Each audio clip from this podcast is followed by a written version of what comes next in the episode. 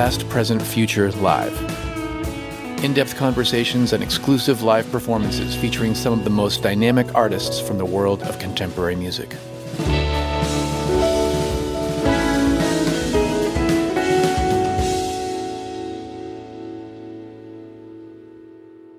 From Osiris Media, this is Past, Present, Future Live.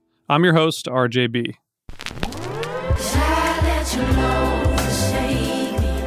This week, we have a really great interview with singer songwriter, multi instrumentalist, and producer Tash Sultana. We talked about Tash's early musical days in Melbourne, Australia, playing in clubs and busking. In 2016, the video for the song Jungle, recorded in Tash's living room, went viral and now has almost 100 million views on YouTube. But Tash isn't an overnight sensation. They have an intense work ethic and a sense of determination that belies the hippie exterior. We talked about getting into a flow state creatively, which was also the title of Tash's first album. We also discussed the human addiction to technology and social media, and the upsides of having access to technology and a world's worth of musical information and inspiration. Tash also shares the nourishment they've received from being home during the pandemic. We also talked about Tash's approach to creating their layered music and the mental and physical preparation that goes into their electric live performances. After the interview, you'll hear Tash perform I Am Free, Let the Light In, and Pretty Lady. If you like what you hear on this show, please give us a review on Apple Podcasts or wherever you get your podcasts. Now, here's my interview with Tash Sultana.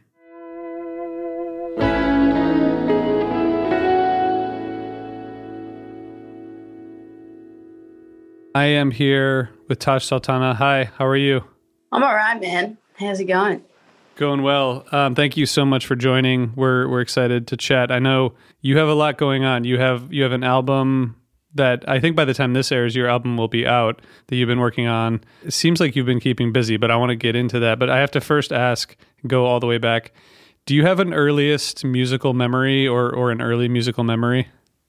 Yeah, I mean, my parents are uh, got a vault of them. So what I've been told is that when I was really little, anything that was in the shape of a guitar, I would pick it up. So you know, when we're young, we have all those little plastic toys and all that. So I had all of that, mainly guitars, and, I'd be on it all day and all night, strumming it, sounding like absolute shit. I'm so I'm sure like I annoyed everybody.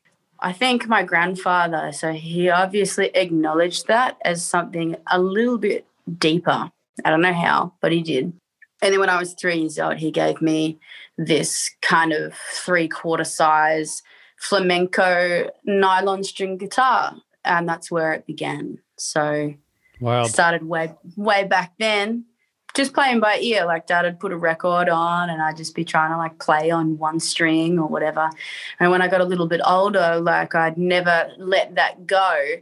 But I didn't really have a guitar at that point. And I was like begging my dad, like, oh, I just would love a guitar. I'd love a guitar.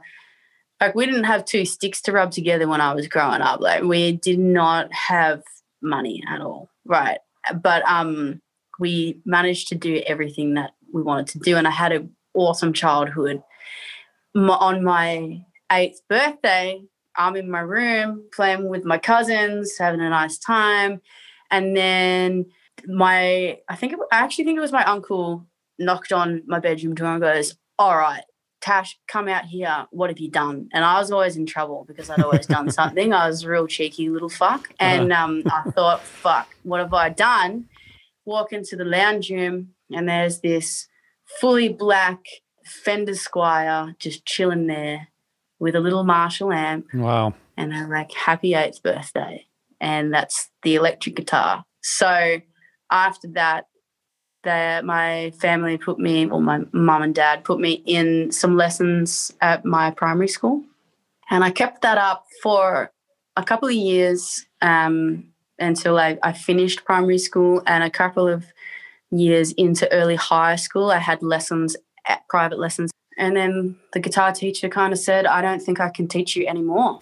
I think you've learnt learned all that you can from me. And from then is when I took it in my own hands and then applied what I knew about the guitar across different instruments and Yeah, and then on then I started playing gigs. So when I was thirteen, I uh, started. I wrote a list of all the open mic nights in Victoria, which okay. is the state that I live in in Australia. So around Melbourne and in the countryside, whatever. From Monday to Sunday, I had a list of everywhere that you could book in and play, right? And then the, one of the first open mics that I walked into, there was no one in there, right? And we walked in. This is how this is how naive I was back then. I walked in there and we were just like, "Well, where's the fucking people, man?" And they were like, "Well, it's your job to get the people in here." and it's just like, shit, like shit. So anyway, that's where it began. And every night, pretty much every night, I'd be in there and. um I acquired a fake ID that said that I was older than what I was so that I could get into these places and play. Mm-hmm. And uh, I, uh, man, these security guards, like, they fucking knew that I wasn't 18. They knew. Right. right. But they just let me in. They were just like, yeah, cool. Yeah, we like you. You're a good kid. Come on in. And then that's where I started playing live at all these open mics. And was and that just then, guitar? Just it was like guitar and then like foot percussion kind of thing. So you're already um, doing multi instrumental stuff. I mean, ish. Point. I think anyone can do it. to be honest, I don't know. I don't think I could.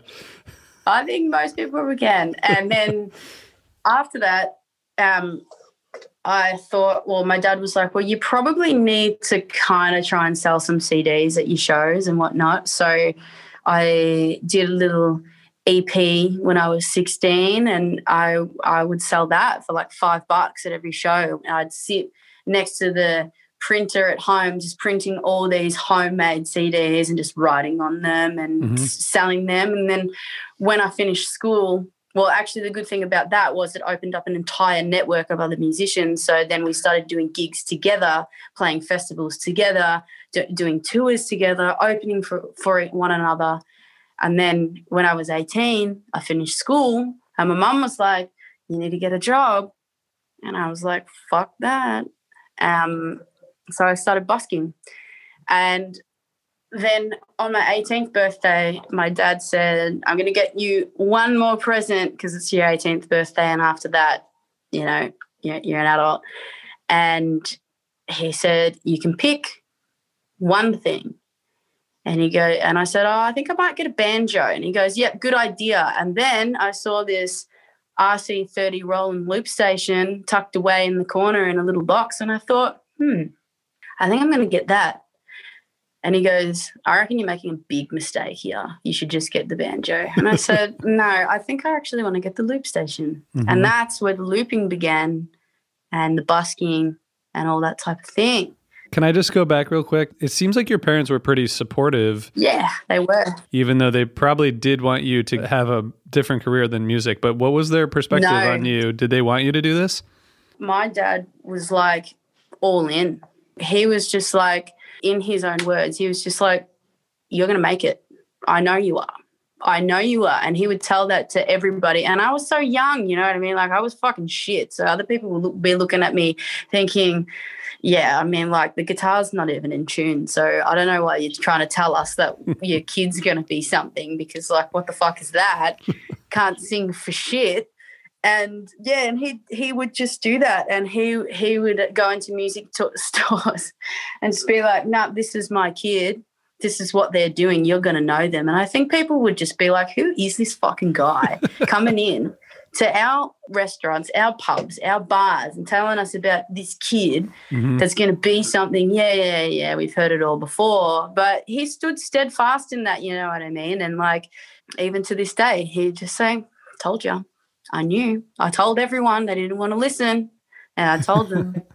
and I just think it's really funny because, like, you know, my dad is an immigrant, so he came over from overseas for a better life. And um, yeah, that's what that's his aim. He he wanted to have a family and give the kids as much opportunity as possible. My mum was a little bit more realistic and was kind of like, you know, you need to get a job type of thing. And my dad was like, this is the job. you've got the job. Apply it. Apply applied it everywhere and and far and wide. And you know, I hate when people say overnight success because that's just such that is the biggest load of shit that I've ever heard. An uh, overnight success. Like this is been from three years old up until now, still continuing every single day of my life to get a little bit better, better, better, better, better. And I think that when people say this overnight success crap to other people, it just totally d- diminishes all of the training and all of the work that you've done prior to people actually finding out about who you are. For sure. I'm sure that after the first video that went out and has almost 100 million views at this point, were people referring to you as that? And how did that make you feel? And what did you want to do? Well, I mean, some people have said that. It pisses me off when it's the media that say that shit because it's just like, shut up. That's not the fucking go, bro. Like, I might be an overnight acknowledgement to you because you didn't know about me yesterday, and then today you've woken up with me on your feed. But, like, I wasn't born yesterday. I did a lot of work, and not even just me, everybody else who is a musician, who's actually anyone in their own right in their field that they've succeeded at or are succeeding at or climbing a ladder for people to say, yeah, made it overnight is the biggest load of shit to anyone that has put their blood, sweat, and tears into what they do because that's not the case. If you actually want overnight success, go on a talent show. That's overnight success.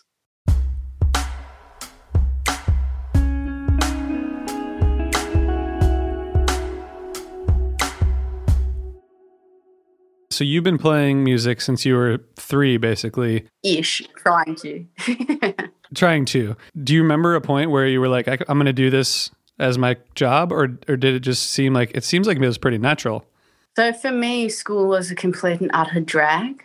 And I thought, God, it's consuming so much of my day where I could just be like smoking a joint and writing a song. You know what I mean? That's kind of what my mindset was when I was a teenager as we probably all were. Yeah. Um, yeah, definitely. I just thought it, like school was just it was taking up so much of my time where I could have just been applying that to like the world, you know.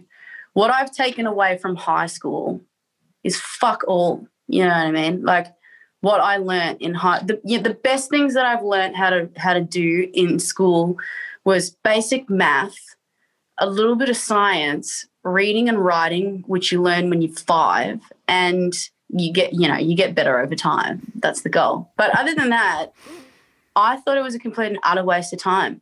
And people always say when you leave school, you're going to miss it. Not for one moment of my life have I missed walking out of those gates and not coming back. Like, I haven't missed it at all.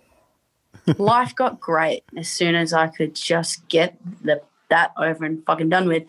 And like, you know, some of my friends really loved school and they learned a lot in school and it set them up for their careers because they've become doctors, they've become nurses, they've become osteos, they've become teachers, and you need that all that study to get there and the score and, and then uni and all that. And that's great. But that just wasn't me. And when I did leave school, I did actually get a small little job. I pretty much I stole my friend's resume because I'd never worked a legit job before. I had no fucking qualifications, no experience at all. So anyway, I, I took her resume, put my name on it, and then put the references as my mates and handed that out. And like they would have seen this little hoodlum looking kid coming up, like, we're not hiring that. Like, yeah, like at that point in my life, I barely looked like I had even had a shower or brushed my hair. So, you know, I wasn't going to be representing anyone's company that well. Never got a call back apart from this one place at the Melbourne Showgrounds catering. I got this one gig serving fucking quinoa salad and I hated it so much that I actually made an excuse to leave and I left. I got asked back for one more shift for this big event, and they were like, You're the water pourer for the night. And I was so shit at that. like, who is so shit at pouring people water? I was, because these motherfuckers weren't that thirsty. And I was thinking that people must be so thirsty. So I'm filling up all these cups of water. Yep, your, yours is a little bit down. I'll fill it up. And they, I would have just been like this irritating, like fly on shit kind mm. of thing. They were all drinking alcohol. They don't want water. Right. I was useless. And then obviously I never got asked to come back. No shit. And that was the best thing ever because I was just like, I'm not conforming to that world. Like, I will literally do anything to not conform. I don't want to work for somebody else. I don't want to work a nine to five job for what? Yeah. What? Like, I, I'm not doing that. So I didn't. And I went and basked on the streets every fucking day and gigged anywhere and everywhere I could, even if I was the only one there, like not even the sound guy, like you're doing your own sound at gigs that small and whatnot. And I'd be doing it for a meal and a pint of beer. And that's how it began. And the thing is, what I always say to other people is you can't turn down the gigs that you're getting because you just don't know who's in the crowd and you just don't know who they know or who they are. And that's word of mouth will always be the, the strongest, most genuine thing is to develop an organic following rather than radio and then a following. Having a following and then reaching the rest of the world is kind of how I did it. A little bit old school, and um, it's just way bigger than I ever thought it was going to be. That's awesome, and I appreciate that because growing organically is it's it's so much better. You know, treating it as like a passion that you're trying to get better at, and and hopefully people catch on, as opposed to going at something trying to make money or, or trying to make you know some kind of commercial success. If you're trying to be a musician uh, because you want to be rich, go get another job in in a corporate firm because. Yeah it is expense after expense after expense. You know what I mean? Like you're going overseas on these tours, like people are unaware that the artist is the one that pays for all of that. You pay for everyone's flights, you pay for everyone's visas, you pay for all of your production, you pay for all of your insurance, you pay for the buses that that take you and your crew everywhere that you go and people just don't even understand how it actually works. If people don't come to the show, then you technically don't pay, get paid, which means that when you're paying other people, it's coming out of your own pocket. And like I've done so many tours where I've treated them as an investment, where I've gone, I'm not going to make any money off this tour, but what I am going to do is reach all these markets that I haven't been to before. And hopefully, when I come back, the shows will be a little bit bigger the festival will bump me a little bit higher up the lineup. And I just looked at all these things as investing from day one, investing. You want to walk away with more every time you come back. And it doesn't need to be in the form of money either. Like it can be in the form of network and community and just general life experience and oneness. Because, yeah, if you're in it for the money, like, maybe go try find something else. because I've done so many tours where I haven't even broken even. You know what I mean? Yeah. But that's what it's about. You got to slug it, man. It's expensive shit. I have to ask about when you posted the jungle video, and then we'll. I want to get to the newest album. I think for people who don't know, maybe everyone listening knows, it took off, and and now, as I mentioned earlier, has 90 million views on YouTube. I want to know like what your what was going through your mind, like in the you know several days after you posted it and and how that evolved for you? Well i mean i was doing all these physical things like playing shows and just trying to be everywhere that i could possibly be. And the one thing that was lacking was the virtual element which is in kind of today's sense almost bigger than reality. People are spending more time on the computer and on the phone than they actually are in reality even when they're at a gig, they're looking at it through their phone. It's just like, why? Yeah. Why? And I thought, well, fuck, like, let's put the phone on record. And I had like a shitty iPhone 4 that was totally smashed. And I just put it on the selfie. It was like one of the first ones with the selfie cam. And I popped that on and yeah, just did a little jam and that started to go viral. So then I thought, well, look, I'll do like a GoPro version of it and I just put it black and white. It wasn't even multi tracked, it was literally just one track. Everything coming down to one, so you couldn't even mix it. I couldn't even mix it properly because I wasn't the, even. The sound is really good, though. Sound is shit. The sound is shit. I listen to all of that stuff and I'm just like, what the hell is that? What I don't know. hell is I that? don't know. Like when people say, oh, I saw your jungle video, I always say, have you seen anything more recent? yeah. Right. Yeah. Because like jungle video is shit. But I'm not, you know, humorously knocking your own evolution. You know, if I didn't yeah. do those things, the story would be different. And like my aim is to be better at everything than I was yesterday. And the best way to see if you've grown as a person, as an artist in any field that you do is compare it 12 months ago, compare it 18 months ago, compare it two, three, four years ago and, and see the difference. And yeah, that that's how you know that you're ticking your own goals is like shit doesn't happen overnight. It does not happen overnight. Rome was not built in a day, is what my manager said to me when we sat down together and decided to work with each other for the first time. We wrote out a list of goals we wanted to achieve, and we've smashed them out of the park. And that's awesome. Same, same again. Rome was not built in a day. It takes consistent effort every day. That is amazing. I know you've talked before about the 2018 album Flow State and that idea of getting to a place creatively and and being in that place of creation and you know people who've who've heard of that idea of flow there's a book. There's a whole way of thinking about that. And it's cool. If you played sports if you played music you you know then you know what that feels like. How do you try to get to that point creatively? So the name of the record was from the book. Okay. Yeah. Yeah.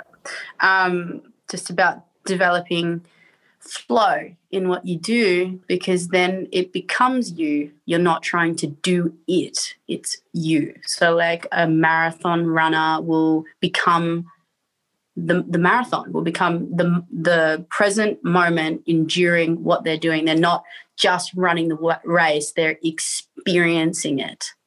And that's the best form of high that you can possibly get because it's fully and utterly present when you lock in with every single cell in your body and then you don't even realize you're doing it until it's over and it's just like whew, the veil lifts and you you're back in reality. And you're just like holy shit. And that's how i feel when i play music and um, that's what i try to apply to everything that i do is flow. I try and apply it when i'm talking when I practice, when I'm singing, when I'm surfing. And um, it's a nice way to live. Yeah, it is if you can get there. You can get there. Anybody can get there.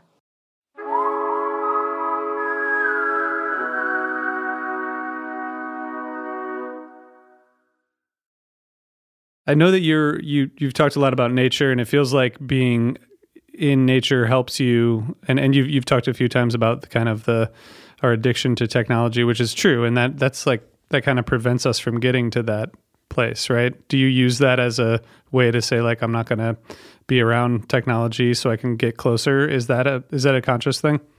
Well i just know that i feel the worst about myself or within myself when i'm on my phone too much.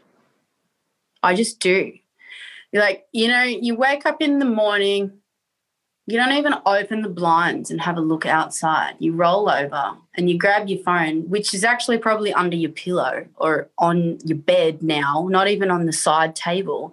And you grab it, you unlock it, you scroll on Facebook, close that, you scroll on Instagram, you close that, then you check your emails and you check your messages. And that is so much information when you wake up in the morning that you're all jumbled up because you've seen someone that can sing better than you, you've seen someone that can play guitar better than you, you've seen someone that can surf better than you, you've seen someone that's better looking than you, and that's all in 10 minutes before you're even consciously aware that you're in your own fucking day and you can do whatever the hell you want with it. It's just so much and it's just it's distorting the way that we should be living. It's not normal. We've got computers in our pockets now. It's just hectic. I've got a phone. Who doesn't have a phone? Right. But it's yeah, we're we're addicted to technology. Everyone's addicted to technology. How has the pandemic changed for you like in terms of being less connected or being more creative? Has it been good for you? I've been more creative, definitely. Yeah. I consciously have this virtual phone battle. You know what I mean? Like, you just need to be aware of it and then you can do it less. And then you feel better that you haven't done it. And like, I think the thing is now is people are just so contactable that it feels like you can't get away. And like, positive like the bigger you are, you're going to get herds of love from people, but you're going to get the opposite of it as well. And that's the bit there that I think's the worst because people avidly, genuinely try to make other people feel less than and like shit because their lives suck or whatever the fucking reason is, who even knows. But that's the worst part that's the worst part because those people try and get in your head. Like the, their aim is so that you see something shit that's written about you, their projection of you. They don't even fucking know you. And that can ruin your whole day. Like you can have a thousand beautiful, lovely comments, and then you can have one that's awful and it'll stick with you forever. And like we're too contactable. That's not normal. Like I don't like everyone. Not everyone's gonna like me. Stop getting people to like you because you don't even fucking like everyone the more that you try and be a people pleaser, you're just wasting your time from being the, your authentic self because even if you're trying to be a people pleaser, the same amount of people are still going to fucking dislike you. So you, you're going to need to just be you. And then it's genuine. And then the love that you get is genuine. And then that negative element, fuck that. This is the positive element. And you need to open that up and live that. And that's what the virtual world takes away from people is their life. Yeah. Theirs must be better than mine because they're skinnier. They're more tanned. They're in the Maldives. They're in blah blah blah. I'm just in my room. I look like shit. It's just it's just a fucking facade, you know what I mean? Yeah. Let me shift gears a little bit and just ask you about building your songs because I'm I'm curious where it, maybe it varies song by song, but how does a song typically come together for you? Is there a typical way? Depends. yeah. It depends. I mean, sometimes there are a couple of songs glued together. Like sometimes if I've been holding on to something that I think needs to be used somewhere, but I don't know how to write it into a song, sometimes I take like two or three songs and put them together. Sometimes I just think, you know, I really want to broaden my knowledge. So let's learn a couple more chord progressions on the piano or on the guitar, or let's learn a new scale on the bass, or let's learn a new drum groove. You know, mm. that's it. Just applying some new knowledge every time you write something opens it up, not applying the same thing again and again. So it just comes from everywhere. Sometimes it's vocal, Sometimes what I like to do with a bass line is you got to be able to hum the bass line. So usually I'll hum it and then play it instead of just playing it. That's cool. I like that. Yeah. Like this comes in all different ways. It depends how I'm writing. If I'm writing something on Pro Tools, it'll be different to writing in Ableton. Or if I'm not using any of that, sometimes it's it'll come from looping or it'll just come straight off the piano straight off the guitar, whatever. I edit podcasts. I don't make music and I don't edit music, but I want to ask a question that might seem like a dumb question. But how do you not get overwhelmed by the millions of potential sounds that are out there when you're looking at, you know, samples or beats or like how do you control that so that you're feeling like you're getting access to what you need? Aren't there like millions and millions and millions of potential things you could use uh, out there? Yeah, but you know what that's good for is um you can't put it all in one song, so just write a million songs. There's so many samples out there, so many sounds out there, so many different fucking things. Like we're not short of writing anything. It's all there. Everything that we always need or want is there. It's already there. We just live among this wealth of knowledge, which is so accessible now because people have Patreon where they teach beat making and like producing or drums, keys, guitar. Like there's no shortage of inspiration now because you can grab it. You will not grab it off someone else because that kind of implies stealing. You can see how somebody else interprets something and you're just like, I didn't think of it that way. Thanks so much for opening me up to that because I'm going to apply that but just don't steal it because it's plagiarism. was there an evolution? Because I read that you started with a two channel kind of setup and then now you have, you know, a lot more than that. Did that take yeah. did that take some getting used to or or what did that feel natural to like to open that up? The thing with it is is it was more so because of the two channel thing. You can only mix it to a certain degree because you, you there's only two channels. There was only two channels to mix with all these other things coming down the same line, which is not good because um, it was kind of like pre EQ'd before it came down the line. So it was the best that it could have been managing with two channels. But I'm a fucking stereo freak. And I, that was pretty much, it was double mono. So like drums coming down one and everything coming down the other. And it was just clutter. There was no separation. And that was the problem is because all these generic loop stations that you can buy you can't really achieve that separation that well. And we did a few things where we synchronized a bunch of loop stations together by syncing the internal clock within them so that they run at the same time so you don't get any lag and all that. But for what I was trying to do with all these other instruments and all this other shit, it just wasn't going to work that way for me. So we thought, well, the only way that we can achieve what we're trying to do is if we build it. So it took two years to build it. And um, it's a fucking beast. and the good thing is that I love about it is that so many people have copied my pedal board exactly. They've copied my songs very similar. And um, there's no fucking way anyone's going to figure out how this works. if somebody does, I'll send you a guitar. Legit, I'll actually send you a guitar. Is that annoying to see that? To see the pedal board copy, or, or do you see it as passing along knowledge? I think it's a bit more like that. Some people don't know where to begin, so they're, they're really heavily inspired by somebody, and that's where they, they begin. That's their starting point, and they venture off into their own area. Like when I was 14 years old, I really wanted to be Bon Iver because I yeah. just thought that everything that he does is just insane, but I'm not, you know what I mean? But it, it started songwriting, it started playing in alternate tunings and all that type of thing. There's inspiration where people are inspired by everyone that we see and everyone that we listen to. Like we all are bits of each other, but you just can't steal it and plagiarize it because that is illegal. And that's not flattering to see that happening. And it happens all the time. And it's just like, it's dumb.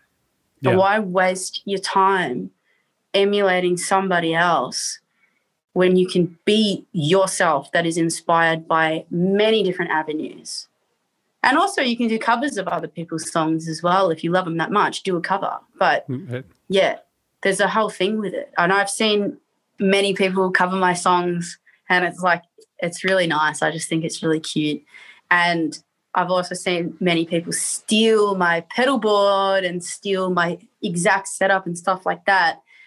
Not the current one, the old one. And I just think, you know, I hope that they they be themselves with that information because they're their own person and it's all good to be to be inspired by other people but what's the point in wasting your talents and your existence when you can literally be your own artist, your own fucking thing.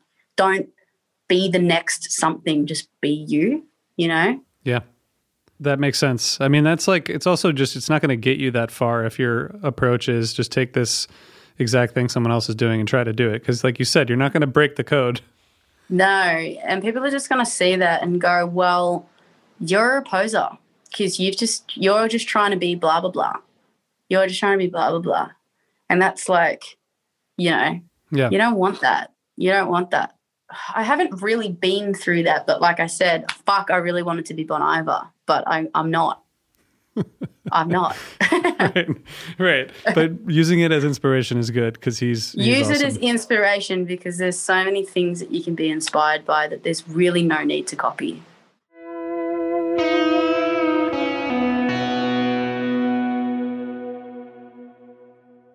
Your music, I saw it written about a few times as spiritual nourishment, and I think that people go to your shows feel that way. What was it like not being able to tour this year once you found out you couldn't? I mean, I'm a live artist before I was a recording artist, so everything has always just been about the show.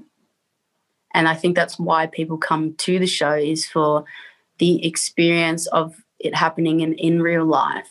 But I needed it, man. Like it's done me absolute wonders. The sleep that I've caught up on, man.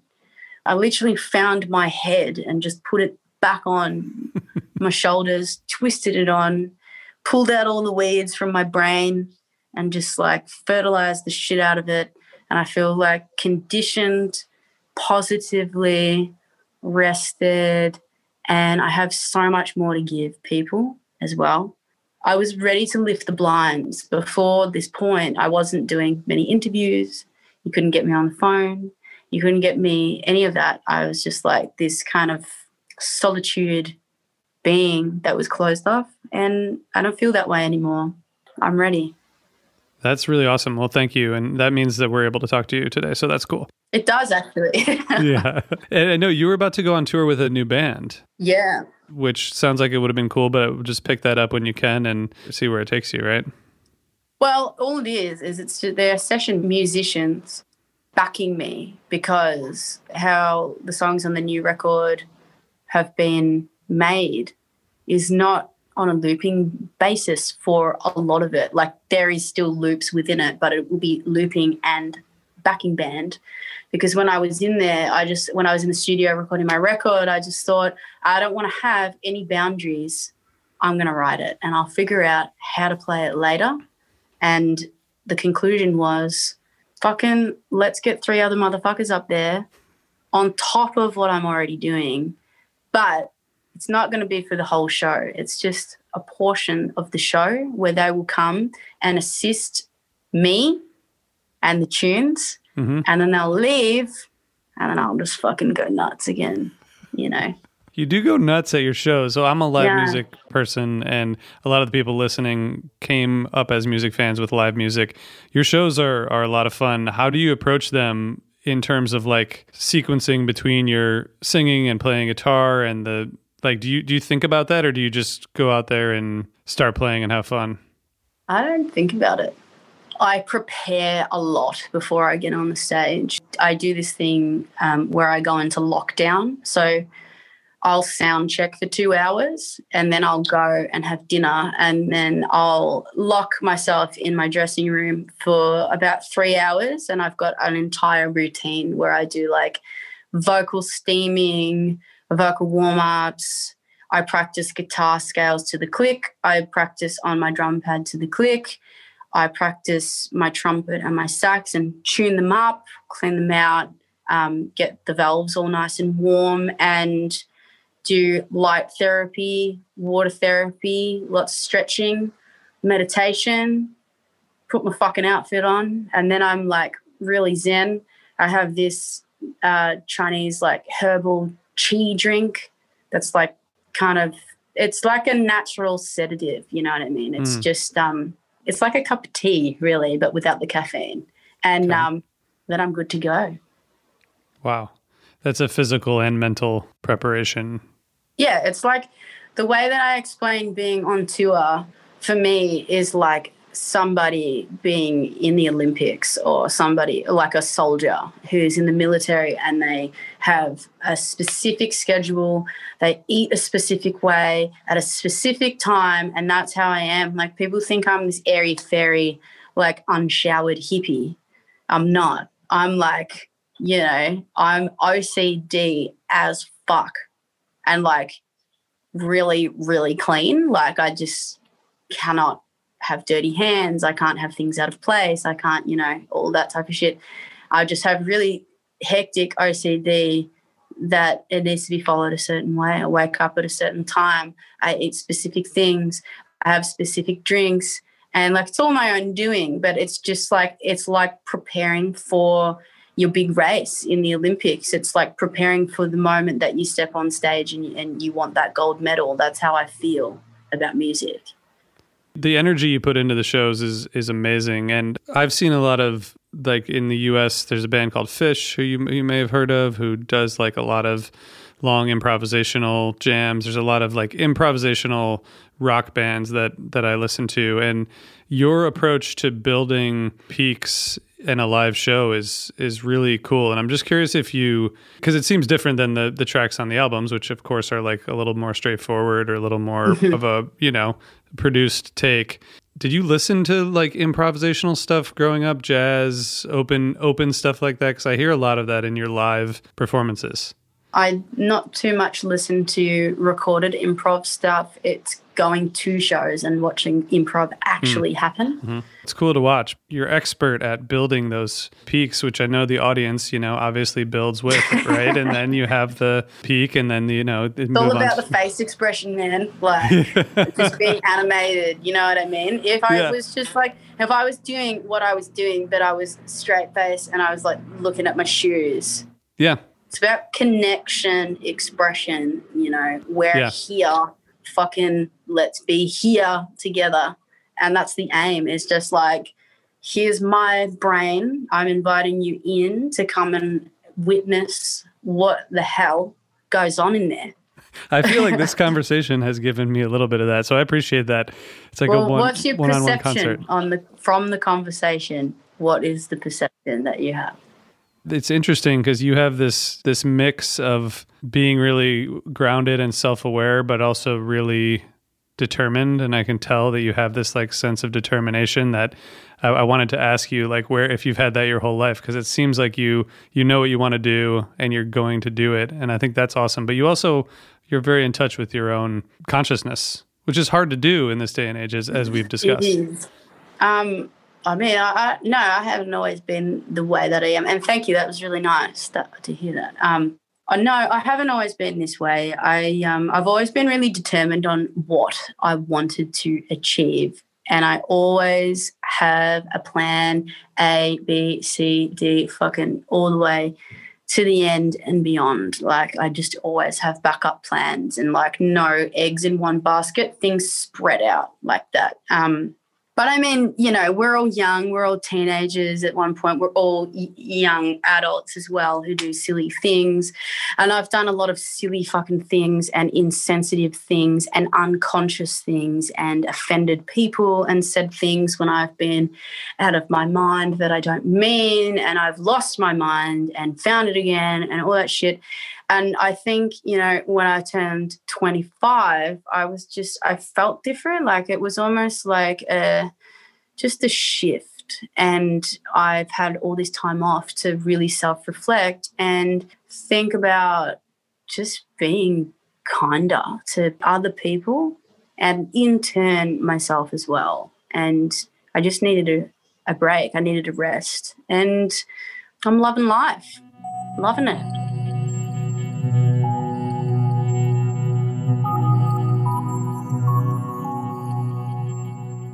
I do have to ask you about the album before we let you go because Terra Firma came out in February. I'm saying this in the past tense because that's when mm-hmm. this will come out. Is there anything that changed in terms of the way you approached making this album between this album and Flow State?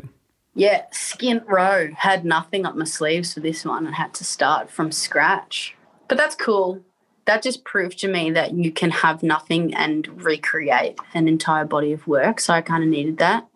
The difference between flow state and terra firma is flow state, I had this catalog of music that I'd only ever played live that I'd never recorded. So that was easy.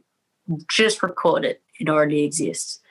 Terra firma, there was a few things up my sleeves, but not a body of work. Mm. And um, I thought I'll approach this a little bit differently because I feel like I'm happy to lift the blinds a bit and let people in. And did a 10 day writing session with Matt Corby and Dan Hume for the purpose of let's just see what we can do, not necessarily it's going to be on the record.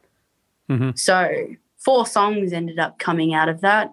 I mean, they were in there for 10 days. So, four songs were begun, and then I was left with them for months after that and ended up, they sound different to how they initially did, but they would never have ended up that way if, if we didn't have that time. And, and that time was great. I actually would love to do it again because I think it was really beneficial and just kicked it off well. And then there's two collabs on the record as well, um, which I hadn't done before and loved the shit out of it. And like I was saying earlier, no sonic boundaries. Right, right, right, right, right. Figure it out later.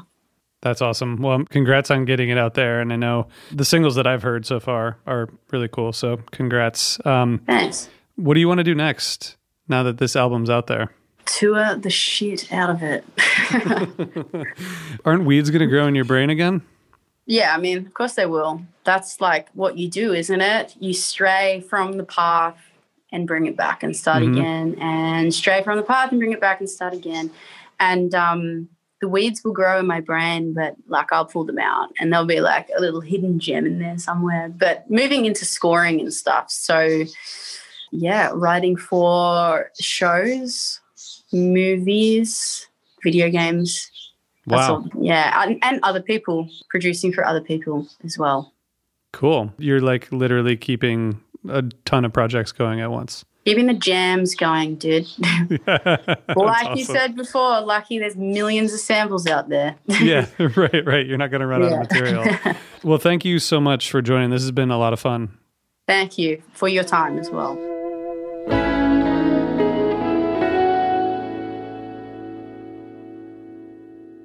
And now here's Tash performing I Am Free, Let the Light In, and Pretty Lady.